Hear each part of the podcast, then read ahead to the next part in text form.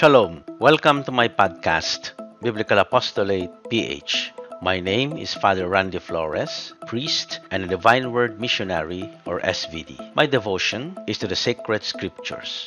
For more than two decades already, I have been teaching biblical courses at the Divine Word Seminary in Tagaytay City, Philippines. Right now, I'm also the parish priest and rector of the Sacred Heart Parish Shrine in Quezon City, also in the Philippines. In this podcast, I'll be sharing with you tips and points to get the most out of each book of the Bible you read. My aim is to animate your reading of the Bible.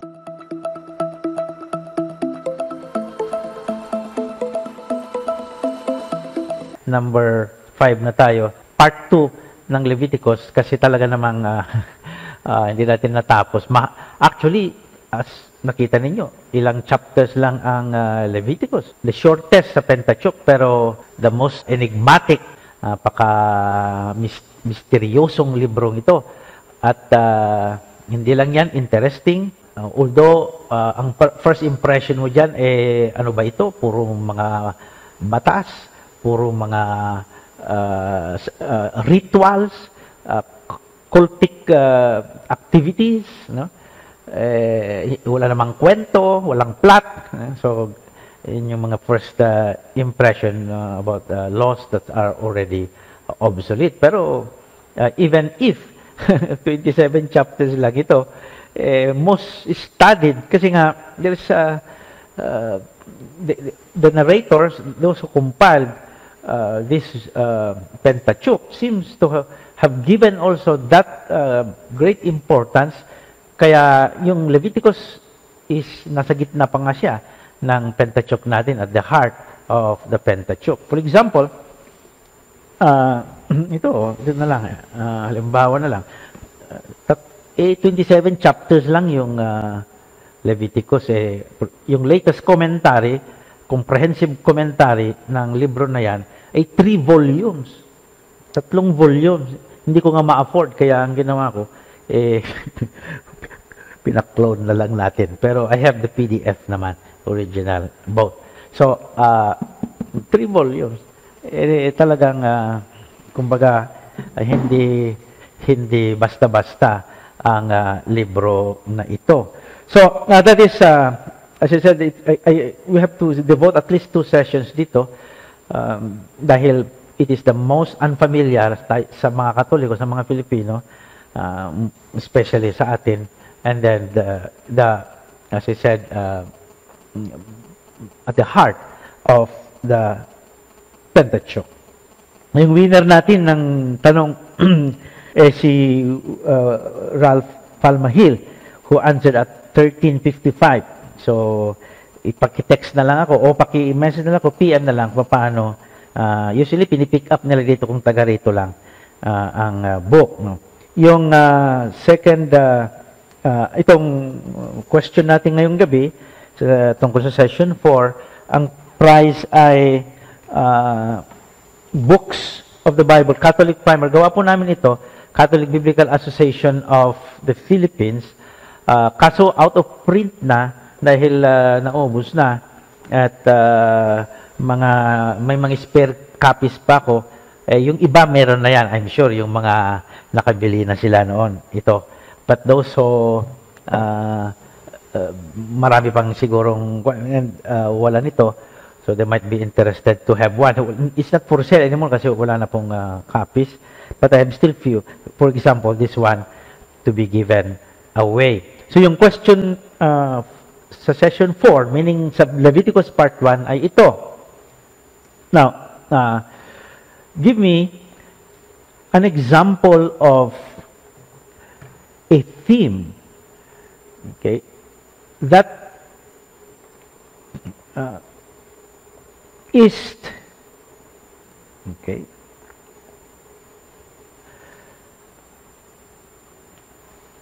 can be attributed to the so-called P source. Technical na ito.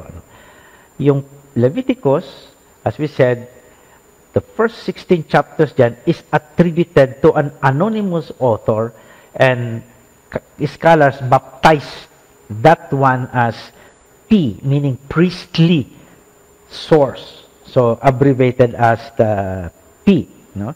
Ngayon, give me an example of a theme coming from this so-called P that you find in Leviticus, in Exodus, and in Genesis. Medyo mahirap ang tanong, pero alam ko masasagot ninyo. So, the first 16 chapters of the book of Leviticus is usually attributed to the P source. But there is also a P source in Genesis and Exodus. Now, give me an example there of a P that is common sa tatlo. Genesis, Exodus, Leviticus na galing sa P, not pi, no? life of pi, life of P, but the priestly source. Okay? So, ayan, uh, ang ating tanong. Ang gagaling yung sumagot. No? Pa- paunahan nga lang. Thank you for the donation. Ah, salamat sa mga, may mga nag, sobra-sobra naman yung donation po ninyo, pero uh, kakataba naman ng puso. Eh, we, I'm only asking for a 300 lang just for the 30 pesos per session. Eh, yung iba talagang uh, talagang generous donation. Thank you very much. Uh, and then, uh, now, we, the topic now, point number nine. Remember, may different points tayo na dinaanan natin. Uh, then, uh, towards the end, which was the last topic, supposed to be, last time, ay topic number nine. And uh, the topic is one that uh, defines uh, the, not, not only the Leviticus, but also the life of uh, a Jew like Jesus. And what is that? Sacrifice. Okay? The technical word for that in the uh, Hebrew is uh, korban. Sometimes it is spelled as korban, letter K. You, remember in the Gospel of Mark, ata yun, yung nabanggit niya. So, this is korban. Uh, so, uh, korban is the, the word for uh, different kinds of sacrifices. Sometimes yung sacrifice, uh, sa, galing sa salitang Latin kasi yan, sacrificio, we have the English, another English word, we use offering, sometimes we use the word oblation, Tagalog alay, handog, sakripisyo, so all those uh, do not think of our sakripisyo ngayon na sinasabi ng gobyerno, magsakripisyo kayo. Iba po yun, no? And this is not something to do with that, no? Uh, so, but the technical term for, for that uh, is korban. It is, and nasa puso ng libro ng Leviticus. And I, I, I was just saying a while ago that it is not only in Leviticus, but it defines yung uh, uh, relationship ng uh, ng Diyos at saka Israel. Uh, to be a Jew is to have a sacrifice, to offer a sacrifice. Uh, korban ang tawag diyan. So ito yung uh, uh, topic uh, natin. And then if I finished uh, early, I I hope to finish early. Naku, 8:21 na, paano maging early 'yun? I, I will answer some of the questions that uh, you uh, gave me. I tend to collect them. So, sa susunod, ilagay na lang natin sa isang uh, uh, uh, section. Maglalagay ko, doon yung itatanong. Kasi kanina, hinahabol ko pa kung nasaan yung mga tanong. As far as remember. So, hindi ko mahabol sa habang nagla-live, nakik- hindi ko nakikita yon Kung hanggat babalikan ko isa-isa. So, you better put your question somewhere else. For example, you put, I will put a I will post uh, a, a, a po, uh, put it in a post and then doon nyo lalagay yung question. But I tried my best to collect them. Okay? So, uh, if I have the time, I will uh, uh, discuss that uh, those questions tonight. So, uh, itong topic natin. Num nine, point, point number one. point number one. Let's just go out first from the Bible. And what, uh, like, social scientists are saying about these kinds of rituals that continue to exist today. Remember, our Mass is even called sacrifice. So, hindi siya obsolete. It was been practiced even before the time of the coming of Israel in the ancient Near East, maybe 2,000 years, meron ng mga stories of na nag-aalay, nag-offer uh, ng hayop, for example, to the gods, no?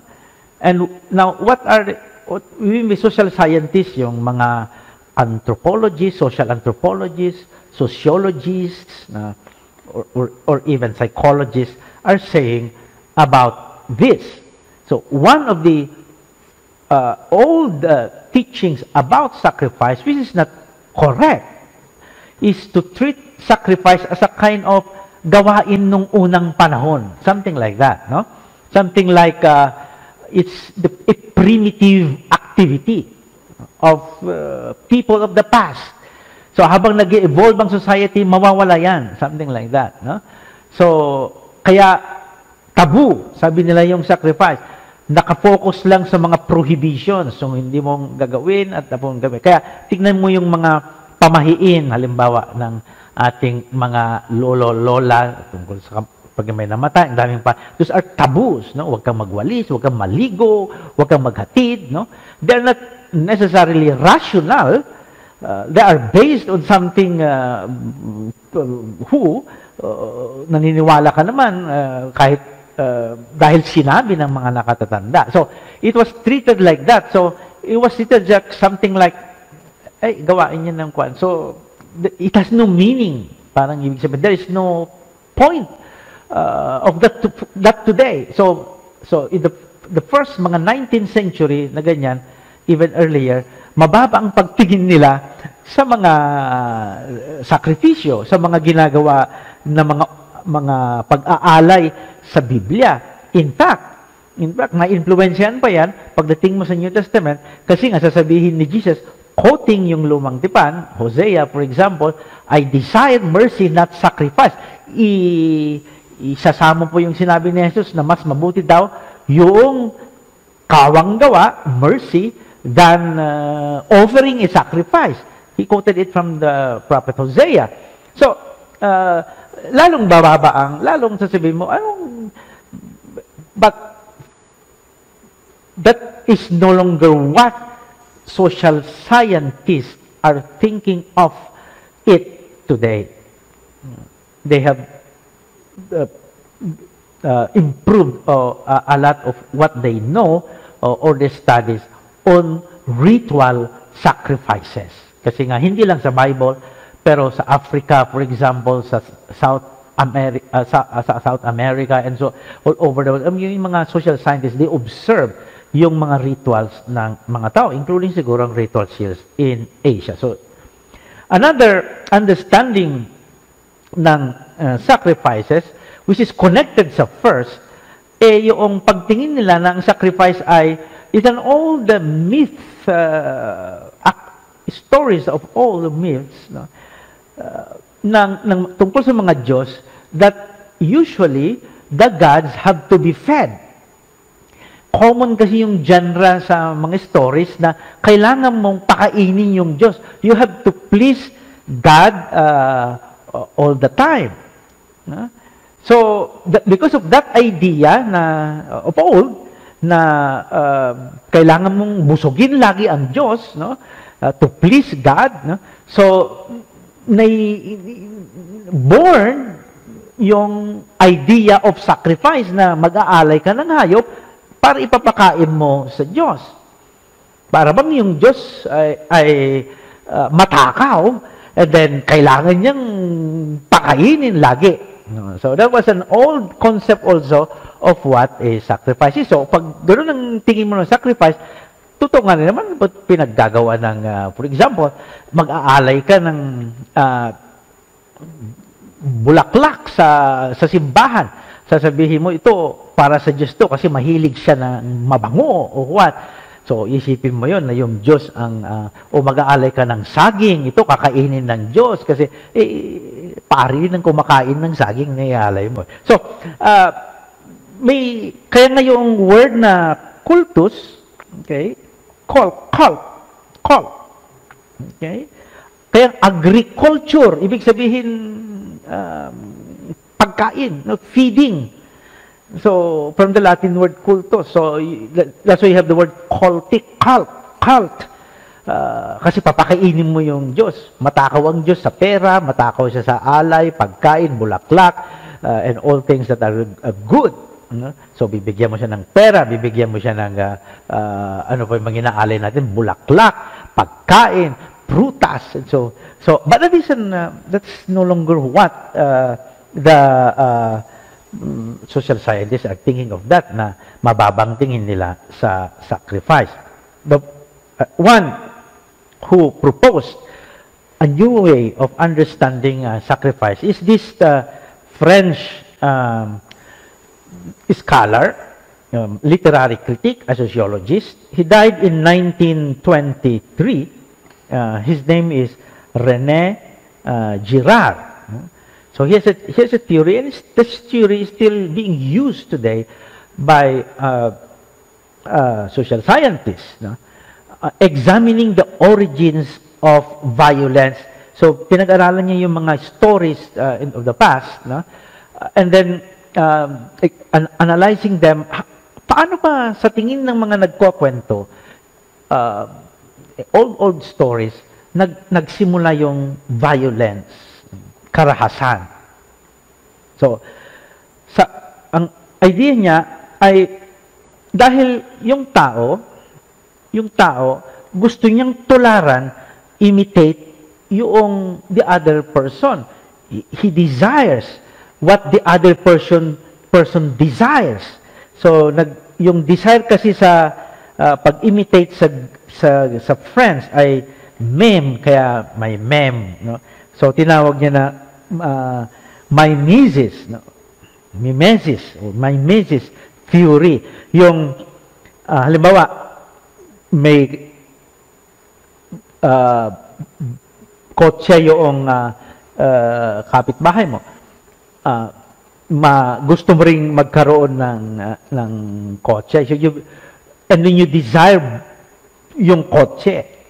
So both of you desires yung car na yon anong mangyayari pag nung unang panahon, pag dalawang tao desires a, a desire a, a common uh, object, eh di magpatayan sila, no? They will eliminate each other. Kasi uh, rival sila. So, you eliminate. Diyan magsisimula sabi niya, yung crime, yung violence. Because of that mimetic desire. Now, sabi niya, in order that uh, violence will not erupt in a community, anong ginawa ng mga tao? Instead of, of uh, uh, killing each other, someone has to be killed. Someone has to be sacrificed. Ano yun? Hindi tao, hayop. So, they, they now begin to offer sacrifice to put their uh, passion and uh, anger doon sa hayop na yon.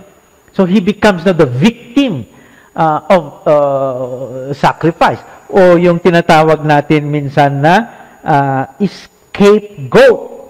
Di ba? Narinig natin yung salita na yan. Scapegoat. Uh, someone to be blamed. No?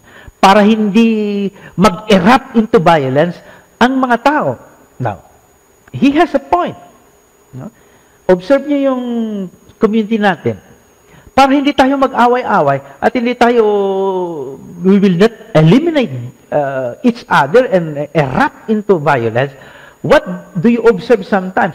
You look for someone to be to blame. Kung may palpak, hahanap ka ng iyong sisisihin. Kasi by doing that, yung anger mapupunta doon sa uh, scapegoat na yon. So, in the olden uh, stories of the of the ancient past, no? instead of a human being being uh, sacrificed, they began to uh, sacrificed uh, as a scapegoat, mga hayop. So, that, that begins therefore the burning of animals as sacrifice, as a form to soften, to calm down the human beings so that they would not erupt into violence. Eh, medyo interesting din ang uh, uh, uh, idea ni uh, Rene uh, Girard.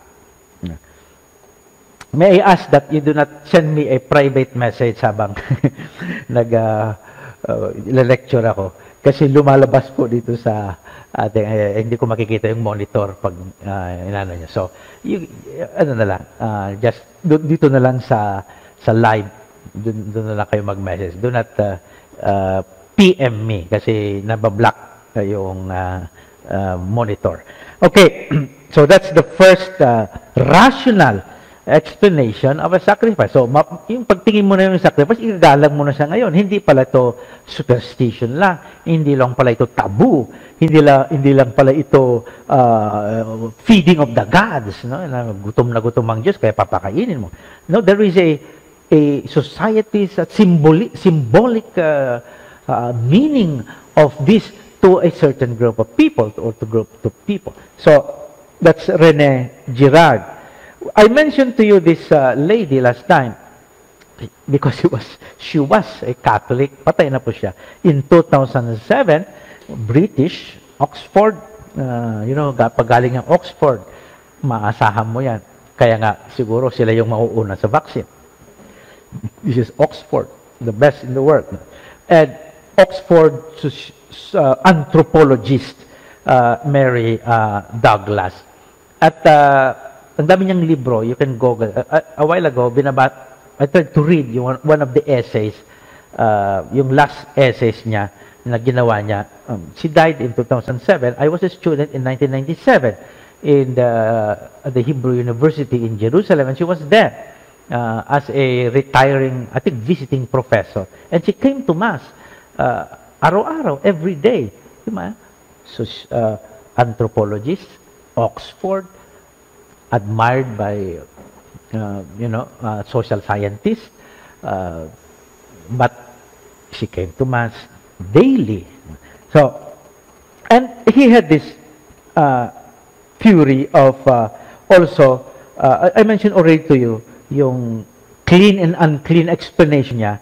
So I will not go uh, repeat that uh, anymore kasi sayang yung time. You can just review it. And then, sabi niya, yung yung laws of purification, meaning clean and unclean, eh connected yan sa uh, sacrifice, sabi niya. Uh, hindi pong po pwedeng uh, uh, i-separate yung uh, person offering the sacrifice who is to be worthy, who is to be purified, doon sa kanyang uh, uh, iniaalay. No? So yun yung observation niya sa mga pinag-aralan niyang uh, different tribes uh, all over the world. No? And, and so, applying that sa, sa Bible, maintindihan natin ngayon na yung laws of uh, on, on, on sacrifice ay connected din sa purification rites. Yung ino-ordain yung uh, priest, yung naglilinis siya, yung may cleansing, yung kakain ka ng what is clean, and you avoid what is not uh, clean according to the dietary rules ng uh, uh, book, uh, uh, book of Leviticus. So, he, he proposed that uh, idea. And for example, sabi niya, yung a sacrifice, actually, it, it, it is a symbol of, of, of the tabernacle and uh, of uh, God's, you know, God's presence is that tabernacle, sabi niya. So, in three layers. So, meron yung yung inner niya, yung Holy of Holies, and then yung outer niya, where, where you, they offer sacrifice, and then yung pinakalabas niya, where most pe- people would come and uh, worship, even Gentiles are uh, included. So, kaya, sabi niya, pag, laging may three layers yan sa uh, arrangement or order ng uh, uh, laws of unclean and clean. And then, yung mga papunta sa sacrifice would be the one closest to the uh, so-called uh, uh, layers. So, for example, uh, sa human beings, may layers na, na Gentiles, Israel, and then uh, a priest. So, so sa animals, pag, pag offering, you have the clean, the uh, unclean, uh, the clean, and then the ones that can be sacrificed. The unblemished. No, yung walang walang kapansanan na hayop. Uh, halimbawa, yung kambing can be sacrificed. It is a clean animal. Kaso, pag meron siyang uh, sakit o meron siyang napilayan siya, meron siyang uh, uh, uh, defect, hindi mo pwedeng i-sacrifice yon And so, uh, so parang uh, you see the nandito yung tabernacle, the Holy of Holies, God's residence, and then you have the camp, the Israelites, the Israelite tribes, and then the outer layer, the Gentiles. This is not about discrimination. Discrimination is a modern idea. It's a modern phenomenon. They don't have an idea of the, you itim ka, so you are discriminated. They have, it's, it's because of that uh, order uh, uh, of that they are uh, observing. Remember, to think think of Israel as the chosen uh, chosen people. So when you think of yourself as chosen, you separate yourself. Kaya nga yung meaning ng holy, holy is to is to uh, to separate. Okay? Ihiwalay mo yung sarili mo. Yun yung old idea ng holiness. You separate yourself from the ordinary. Na ibig sabihin, meron kang special food, special activity na hindi ginagawa ng mga ordinaryong tao. It doesn't mean na yung mga tao na hindi gumagawa niyan ay mga uh, lower uh, forms of human beings. Wala sila sa an idea of, uh, is not an idea of discriminating. Know? It is an idea that since you are the chosen people of God, so you are not the same as uh, sa ordinaryong uh, mga hentil. Kasi chosen ka. No? No, ta- sasabihin niya naman, eh bakit may chosen? Ang, dapat chinos niya lahat ng mga tao. Eh, hindi nga ganoon yung story of Israel. No? Eh, ba't pa natin tuturuan ng Diyos kung ano yung pipiliin niya at hindi? No? Uh, but that is how they think of themselves. No? So, because of that, hence, you do not eat what ordinary uh, people eat. You have a special diet because of that. Uh, uh, so, and a special activity, which is sacrifice.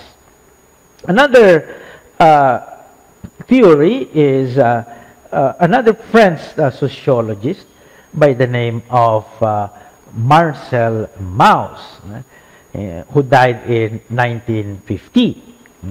Uh, ang uh, famous for what uh, it's called now a gift theory. Ano ba ang ibig sabihin ng gift theory? Simple explanation as pag nagbibigay ka ng gift, sabi niya, no, may kasamang bond na mangyayari. Sabi, may obligation to each other to reciprocate.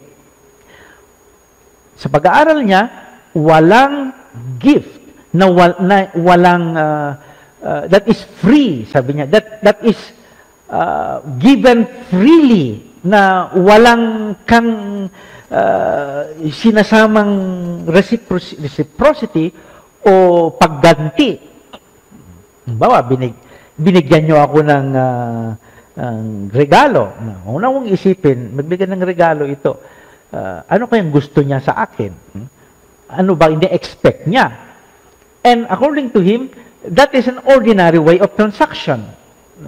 So it's not abnormal. No? In fact, sabi niya, there is no such thing as free gift. No? Hindi, siguro Diyos lang yung nagbibigay ng free gift. Now, na yung nagbibigay siya ng regalo, ay hindi nag expect ng something in return. Na absolutely na he is of no uh, selfish motivation at all. That is not possible, sabi niya. Now, you check kung gano'n ang nang inisip. Lawa, nagbigay kayo ng gift sa kakilala ninyo. Uh, yun na lang ba? Sabihin, bu bukal sa loob ninyo na ibinigay. O, deep in you, at the back of your mind, you're expecting something in return. Maybe a thank you, maybe a commitment, maybe an obligation to, to help you in the future. Kaya nga, magbigay ka para bibigyan ka rin. Do ut des, sabi nila sa Latin, I give so that you will give me. Uh, that is that is an ordinary way of uh, transact. So, yung sacrifice, sabi niya, is something like that. Know? I offer sacrifice because I expect something in return. It's part of uh, human um, transaction, uh, and uh, that that you and by doing that you create a bond. Meron na kayong ugnayan uh, one that you are obliged to fulfill. Uh, so, hindi ng kanyang... So, yung sacrifice is a symbolism of that uh, uh, uh, na-create na ugnayan mo sa Diyos o ng, ng Israel sa Diyos. No? May ginawa ng Diyos sa iyo, He freed them out of Egypt, thus, you are obliged no, to reciprocate that gift. And what is the best reciprocation uh, ng Israel sa gift na yan is the sacrifice. Na, so, uh, yun yung mga iba-ibang theories ng, the point of that is to show you na yung tinatawag natin mga alay, handog sa lumang tipan, they are not uh, uh, what uh, irrational activities. They are not uh, just they're created out of random or an activity of of, of uh, prime primitive people na walang uh, kapalapaliwanag. No, they they reflect a certain meaning which is uh, meaning still that is the true uh, sa atin ngayon. For example, yung gift theory ni Maus, yung uh, purification to sacrifice ni ni uh, Mary Douglas uh, o yung uh, uh, sabi ni Rena Girard na uh, yung sacrifice is to deter violence. Kailangan merong uh, scapegoat. Kailangan meron. And the scapegoat of uh, Israel is the sacrifice so that it it will uh, quell, it will, uh, uh, violence will not uh, erupt because of the mimetic desire ng tao na nang-embed niya sa kanyang kalooban. So, that's, uh, meaning they reflect certain symbols or certain uh, uh, logical uh, uh, meanings kahit sa panahon natin ngayon. So, it's not just something that was uh, obsolete in the past point number 1 ng number 9. Eh, 9.2, kasi nasa number 9 tayo, dinivide ko into different points. Characteristics of sacrifice or korban, yung technical name niya sa Leviticus. Ang una, and and this might not be a surprise to you, kasi pag binasa yung Leviticus, you will be impressed yung sistema ng sacrifice.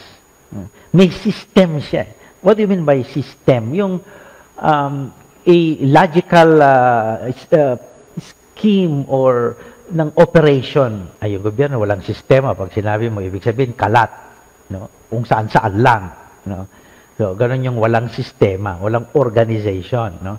Yung, yung one thing will lead to another. There is an explanation why this one is to be done uh, and uh, uh, that one is to follow.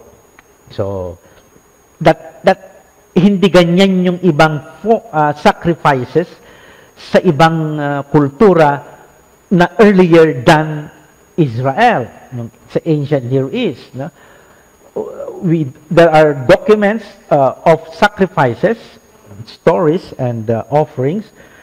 Kaso hindi ganong kasystematize so you will you will uh, admire na yung uh, unique itong uh, uh, system of sacrifice ng Israel. They, later on, mamanahin ng Christianity yan, yung paging sis, may sistema yung um, liturgy, may sistema yung uh, uh, ginagawa natin na uh, pag-aalay o the Holy Eucharist. So, kikita ninyo. Now, uh, as, as you see here, no, this table, uh, there are five forms, five uh, types of uh, sacrifice. So, may sistema talaga. So, this one is for this, this one is for that. So, uh, the, the preeminent, yung sigurong pinaka uh, mahalaga, kasi number one siya, nandyan sa agad sa chapter 1, yung tinatawag na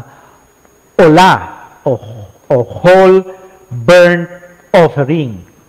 Ola, you have the word holocaust. Yung word na ola, meaning uh, ito na yung lahat sinusunog yung uh, uh, alay. No? And uh, there is the purpose and kung ano yung dapat susunugin. Uh, whole animal, either ox, a sheep, or doves. And then you have the chapter there where you find them. Then the, the second type of sacrifice is uh, minha. Minha means grain. Minha. No? At ano naman yung isa-sacrifice mo? Uh, iaalay mo flour and oil. This purpose is a gift to God and you find that in chapter 2. And then yung peace offering, o tinatawag na shelamim. No? ang ano naman ang iaalay mo doon, unblemished uh, animal. You don't have to burn it uh, totally. Pag sinunog mo, all of at it is uh, uh, given to God. Uh, pero this this one, no, part of it can be eaten by the worshippers or by the priest.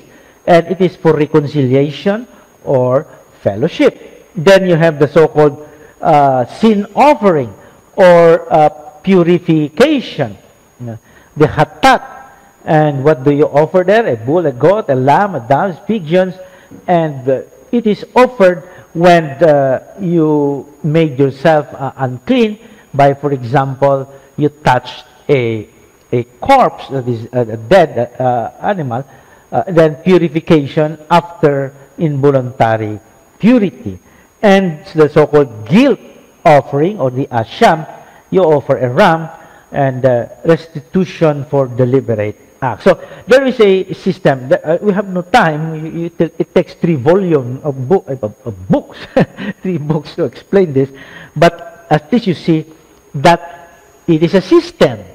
It's not something uh, uh what a, uh, uh, a, a magulo na na presentation. May may meron siyang uh, operational uh, uh, network uh, kung kumbaga sa computer.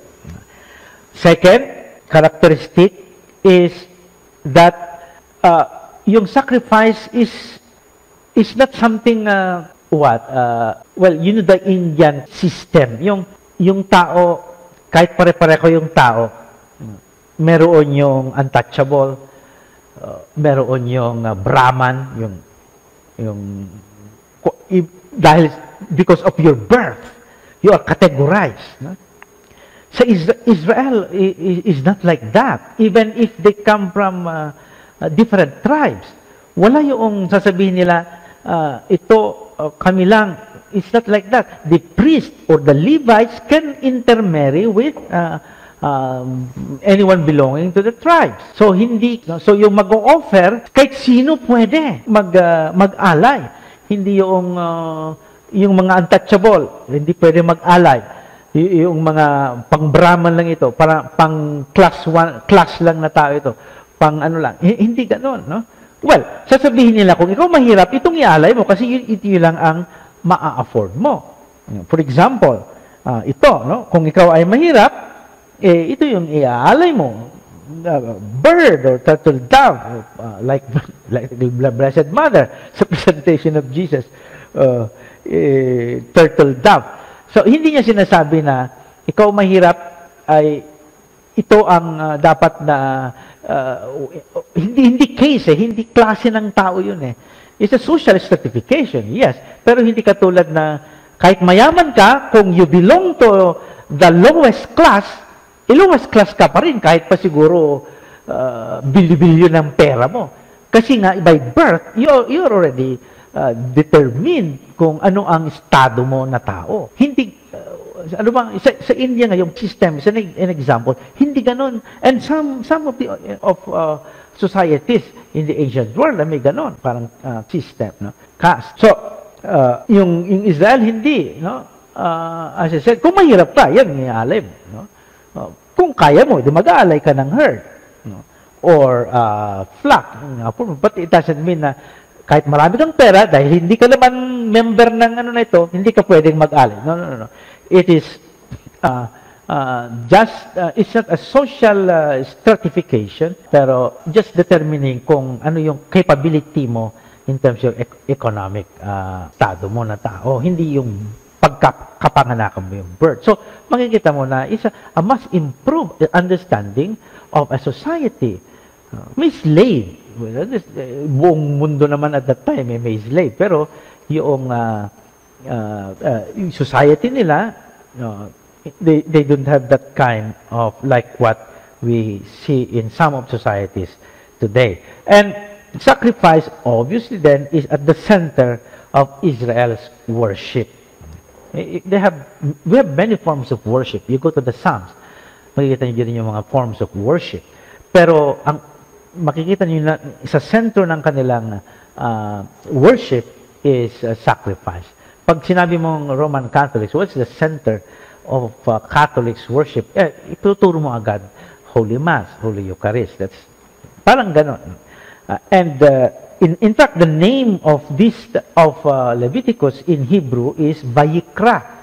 This is the first word uh, in Hebrew of the book. In uh, and uh, and he and the Lord summoned. Okay. Sorry. Uh, sorry. Saan na ba ito? Summon. It's a solemn convocation ng Panginoon. So he summoned Israel and then Moses and then he summoned and then uh, talked to Moses and Moses, Moses delivers the address. So it's a summon convocation. Kaya makikita mo na uh, at, at, the, at the heart of uh, Israel's worship is uh, uh, the offering of a sacrifice. Yung, yung word na Leviticus is the uh, uh, coming came from the Greek uh, Septuagint, uh, Leviticon, pertaining to uh, the priest. Pero the, the book of Leviticus is not about Leviticus as you see. No? It's about offering. It's about the laws. Hindi lang tungkol sa Le Leviticus. Eh, yung Leviticus, uh, of, of course, yung mga pari should be from the Levitical tribe. Pero not all uh, Levites are priests. So, And uh, as you see, hindi naman lang sila uh, ang uh, tungkol sa book of Leviticus. So it's not really a uh, exact title uh, of that, uh, but that is the Greek Septuagint title. Yung uh, uh, Hebrew is not called Leviticus, it's called Vayikra. Uh, coming from that uh, first major word sa uh, unang uh, verse ng uh, Leviticus, And the Lord summoned Moses. So it's a solemn convocation. Uh, kasi nga, uh, now they are to offer sacrifice. And most of the sacrifices is directed to forgiveness of sins. dahil ba laging Israel? It's not. No? Uh, it's not like that. No? But uh, as we said before, no? they are in the midst. The Lord is in their midst. Okay. Now think if someone great is in your midst, is in our midst. No? What are you going to do? You put order. Okay. You you see to it that the surrounding is is uh, presentable is good. Is, the ambience is excellent. Eh, meron kang special someone who is in your midst. And now, in their midst is Yahweh. So, obviously, everything should be uh, uh, in accordance with uh, the dignity and status of God. Uh, and sin, therefore, has no place for uh, uh, in the presence of God. And thus, if, if the human being sins, something has to be done in order that it is re uh, refreshed. Uh, I mean, it is uh, recovered or or uh, mabibigyan ng uh, ng lunas, mawawala 'yon. So, para bang yung yung kasalanan is something like a miasma, a bad air na, na parang parang uh, COVID na yung air uh, ay na-infect na, aerosol, no? So, infected na yung air, kahit isa lang yung magkasala, nai-infect that's the meaning of miasma. Nai-infect niya na yung hangin. So, the, the air now becomes bad air. And when you breathe in the bad air, pati ikaw ay matatamaan na rin, ma-infect na rin hinihinga mo na rin yung uh, virus. So what are you going to do? You disinfect the air. How do you disinfect the air? Well, an odor that is pleasing to the Lord. What? Burnt offering, sacrifice. So you see, as if the, the, the, the, the, the air is the, uh, what, uh, nalagyan mo ng air freshener. So mawawala yung bad air. So that's the idea of the sin. Sin is just like a miasma that this that uh, infects the air, and thus it has to be disinfected. And another uh, highlight of uh, uh offering, which is in connected with the forgiveness of sins, is the so-called Day of Atonement or Yom Kippur. I would not have much time now to discuss, although I, I wanted to discuss with you sana yung Yom Kippur, but uh, it, it will take a separate hour again. So, you have to read uh, chapter. Until now, sinaselebrate ng, uh, um, sa Israel, uh, yung observant Jews, yung mga Hudyo na uh, mga mga naniniwala pa sa kanila kasi marami ding secular Jews. They still observe uh, yung Day of Atonement. It's a one-day um, uh, fasting and uh, uh, uh, asking uh, God for uh, his, his stuff from your work. So, uh, chapter 16. So, it, it's part of that, uh, uh, the sacrifice that uh, is connected with uh, your sins being covered. No? Uh, yung, kippur means is to cover. It's not to hide your sin, but is to repair. Okay? Now, now, the sacrifice is not just for its sake, pero pag mapapansin nyo, meron din siyang social dimension ng sacrifice. Pangkapwa tao. It has something to do also uh, to to build yung uh, uh, the human being is not only feeding of the gods. No? So, for example, you offer sacrifice to restitute a injustice committed. Kaya, the example for that ay yung uh, guilt uh, offerings. For example, ikaw ay nag-cheat, you deny your, yung uh, pledge of your neighbor dahil sinanla yung uh, uh, kapatid mo o kababayan mo o katribo mo yung kanyang uh, damit, uh, kasi may utang siya, ibibigay niya sa iyo yung uh, his cloak, his cloak, or his garment. Uh, dalawang pieces of garment lang kasi sila eh. One for inside, one for in, outside. Eh, paggabi, dapat ibabalik mo yon kasi maginaw. So, uh, babalik mo. So, pwede niyang ibibigay muna during the day as a pledge yung kanyang uh, cloak. So, but if you deny that, hindi mo ibabalik yung gabi, that is a uh, an injustice. Then, uh, and so forth, and, and so on. So, uh, kung nagnakaw ka, uh, ibabalik mo yun uh, through uh, well, a system of offering, pero dadagdagan mo pa ng 20% of the value stolen pag ninakaw nyo itong cellphone, 20%, uh, plus 20% ng value na. So, tingnan nyo, napaka, uh, ko, uh, sensitive sila sa uh, kanilang, uh, they, they're not to be, kasi minsan yung isip natin, yung mga Hudyo, eh, negative agad. No?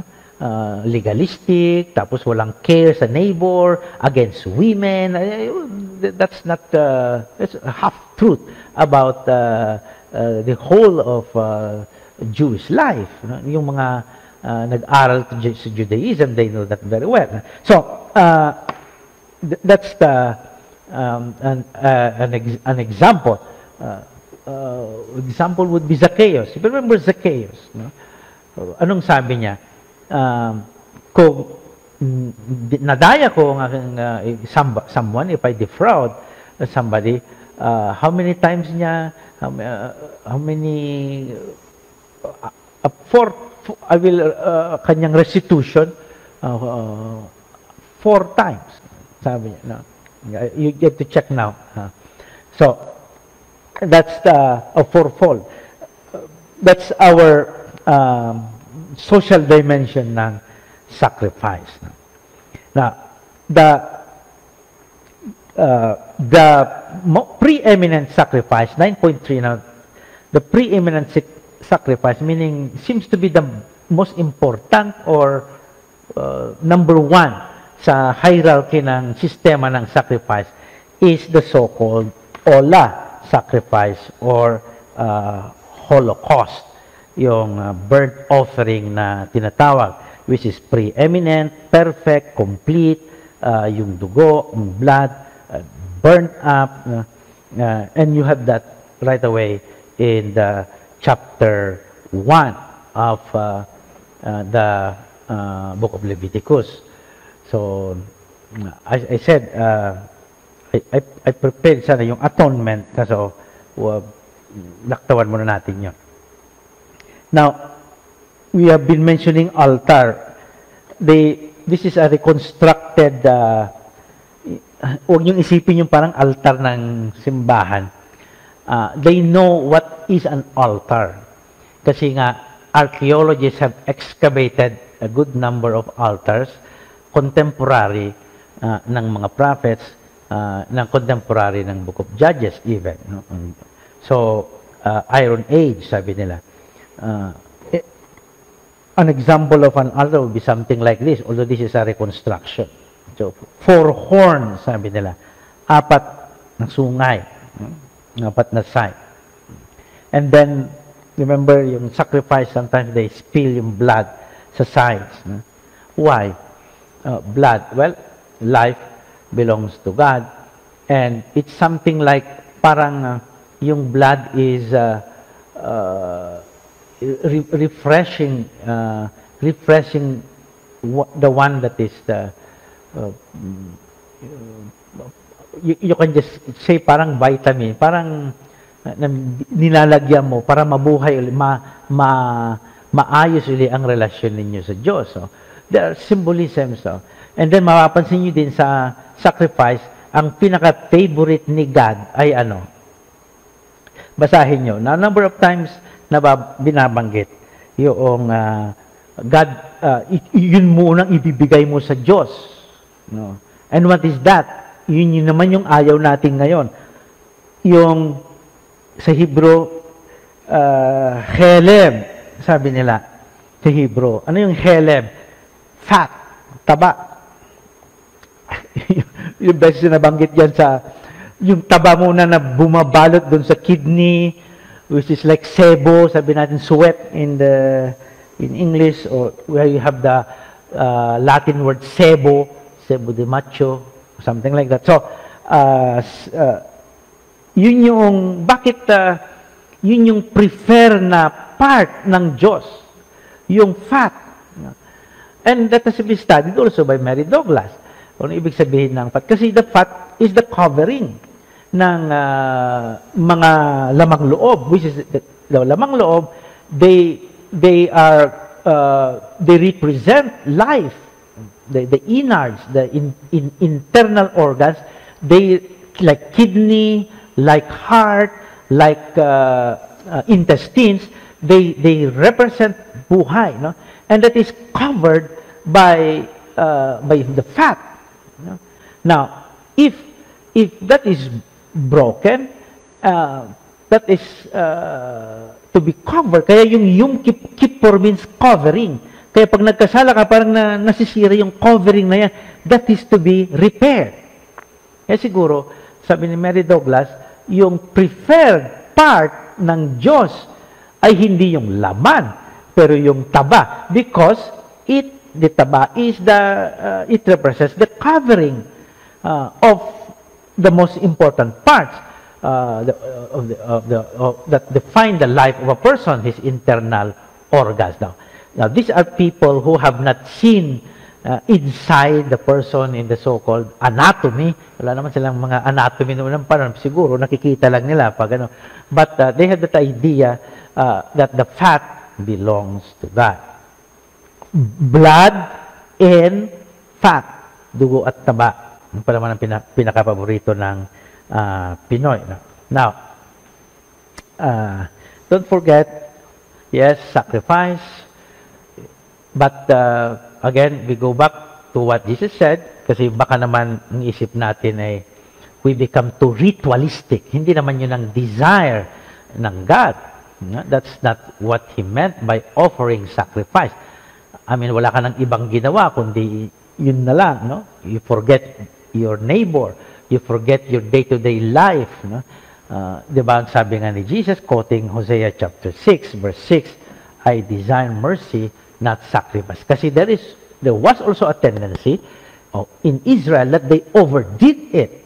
That's why it's a prophet Hosea, he was telling them uh, na, no, no, no, uh, what is more important is knowledge of God and chesed or, or mercy.